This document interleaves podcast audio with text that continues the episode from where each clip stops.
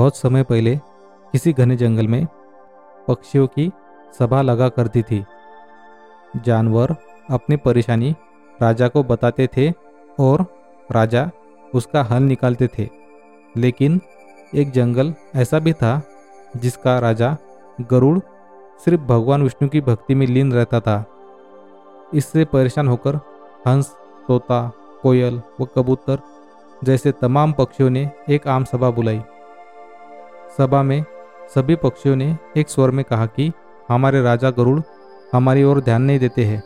तभी मोर ने कहा कि हमें अपनी परेशानियों को लेकर विष्णु लोग जाना पड़ता है।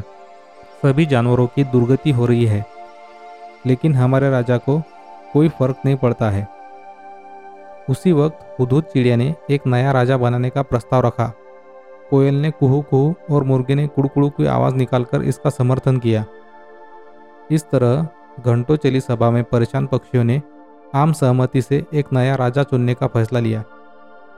अब राजा को चुनने के लिए रोज बैठक होने लगी।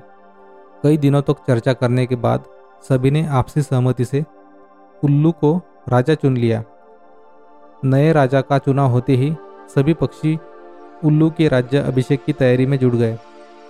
तमाम तीर्थ स्थलों से पवित्र जल मंगवाया गया और राजा के सिंहासन को मोतियों से जड़ने का कार्य तेज़ी से होने लगा। सारी तैयारी होने के बाद उल्लू के राज्याभिषेक का दिन आ गया। मुकुट, माला सब तैयार थे। तोते मंत्र पढ़ रहे थे।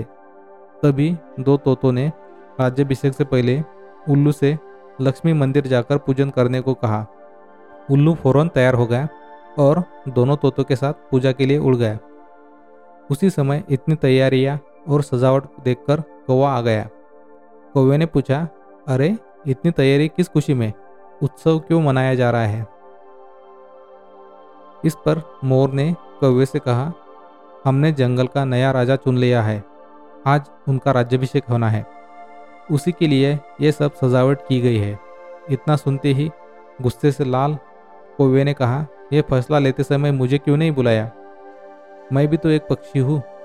इस बात का जवाब तुरंत मोर ने देते हुए कहा कि यह फैसला जंगली पक्षियों की सभा में लिया गया था।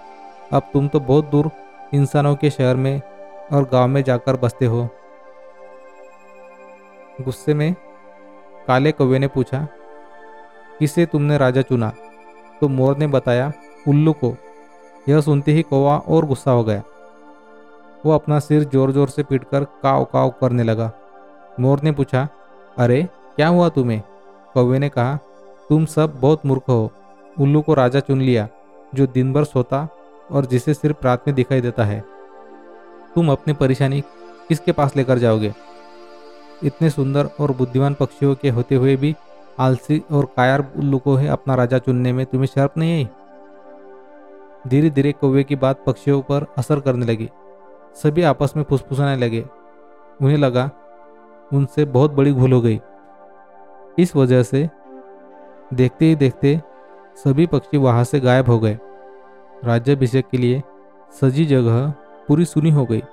अब जैसे ही उल्लू और दो तोते वापस आए तो उन्होंने जगह को सुनसान पाया।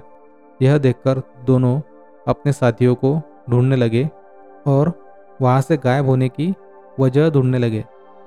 वही उल्लू को कुछ दिख तो रहा नहीं था, इसलिए उसे कुछ पता नहीं चला और राज्याभिषेक के लिए तैयार होने लगा। लेकिन चारों तरफ़ शांति होने पर उसे शक हुआ। उल्लू ज़ोर से चिल्लाया, कहा गए सब? इतने में पेड़ पर बैठी उल्लू की दोस्त ने कहा, सब चले गए। अब नहीं होगा आपका राज्याभिषेक। आप नहीं बनेंगे जंगल के पक्षियों के राजा। इतना सुनते ही उल्लू ने चिल्लाकर पूछा, क्यों भाई? ऐसा क्या हुआ? उल्लू के दोस्त ने बताया, एक कौवा आया और उसने सभी को पट्टी पड़ाई इस वजह से सब यहाँ से चले गए। बस वही कौवा यहाँ पर है। यह सब सुनते ही उल्लू का राजा बनने का सपना चकनाचूर हो गया। दुखी उल्लू ने कौवे से कहा, तूने मेरे साथ ऐसा क्यों किया? लेकिन कौवे ने जवाब नहीं दिया। इतने में उल्लू ने ऐलान कर दिया, आज से कौवा मेरा दुश्मन है। आज से सभी कौवे उल्लुओं के दुश्मन होंगे और यह दुश्मनी कभी खत्म नहीं होगी। इतना कहकर उल्लू उड़ गया। उल्लू की धमकी सुनकर कौवा बहुत परेशान हो गया और कुछ देर तक सोचने लगा।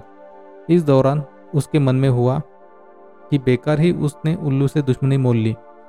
उसे काफ़ी पछतावा भी हुआ, लेकिन अब वो कुछ नहीं कर सकता था, क्योंकि बात बिगड़ चुकी थी। इसी सोच में कौवा भी वहाँ से उड़ गया। तब से उल्लू और कौवे की दुश्मनी चलती आ रही है, इसलिए मौका मिलती ही उल्लू कौवों को मार देते हैं और कौवे उल्लुओं को दोस्तों, दूसरों के मामले में हस्तक्षेप करना भारी पड़ सकता है। दूसरों का काम बिगड़ने की आदत उम्र भर की दुश्मनी दे सकती है। इसलिए अपने काम से काम रखिए। Moral stories in Hindi podcast को शेयर करिए और फॉलो भी कीजिए। धन्यवाद।